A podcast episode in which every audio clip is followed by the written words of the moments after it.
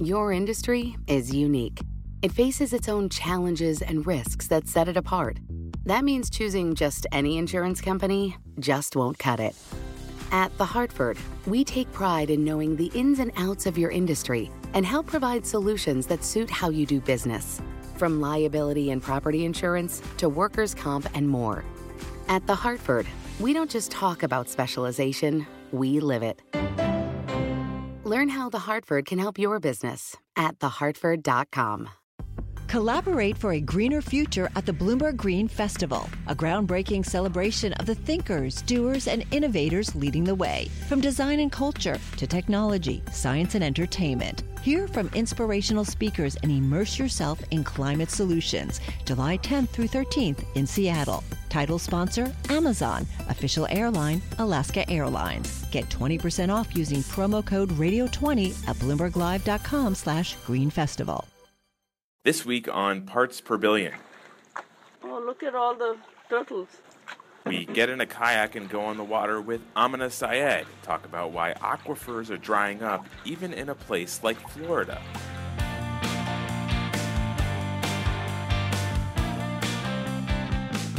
Hello and welcome once again to Parts Per Billion, the bi-weekly environmental policy podcast from Bloomberg B N A. I'm your host, David Schultz. We all know that there are serious water shortage problems out in the West, in states like Nevada, California, Arizona. But believe it or not, a lack of water is also becoming a problem in Florida, a state that gets more than four feet of rain a year. How is this possible? How can one of the wettest states in the country be running out of groundwater?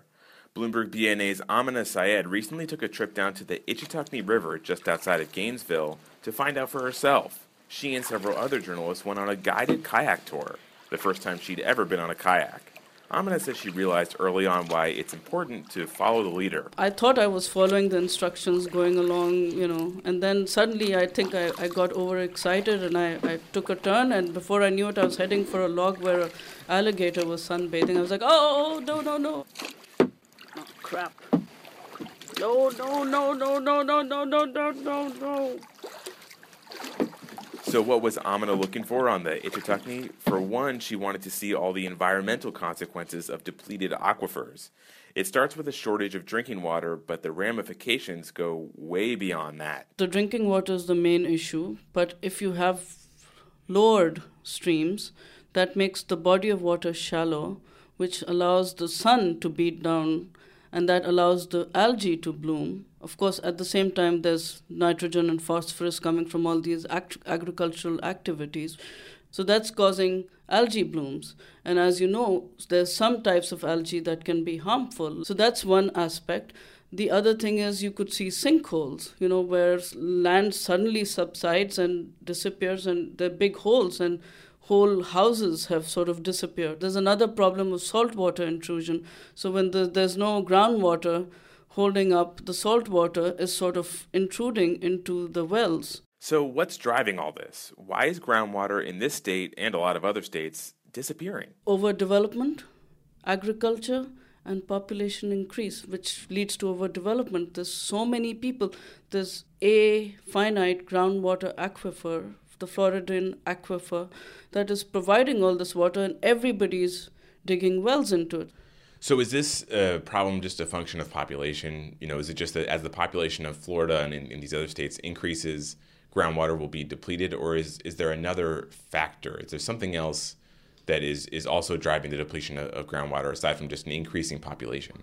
In Florida specifically, it is agriculture and it is development. So all those things are pulling out the water because, as you know, manufacturing industries, all of them require water. Every single industry that you can imagine requires water.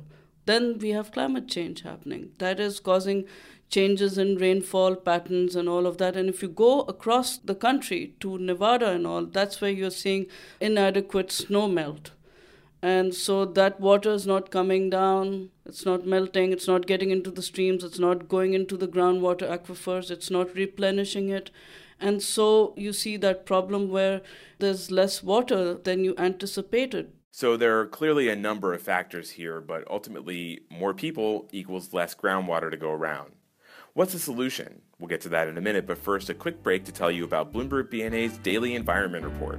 It's a source of comprehensive coverage of the day's top environmental news, and it features reporting from Amina, myself, and all the other reporters you regularly hear on Parts Per Billion. Start a free trial of Daily Environment Report by visiting bna.com slash daily podcast. That's bna.com slash daily hyphen podcast.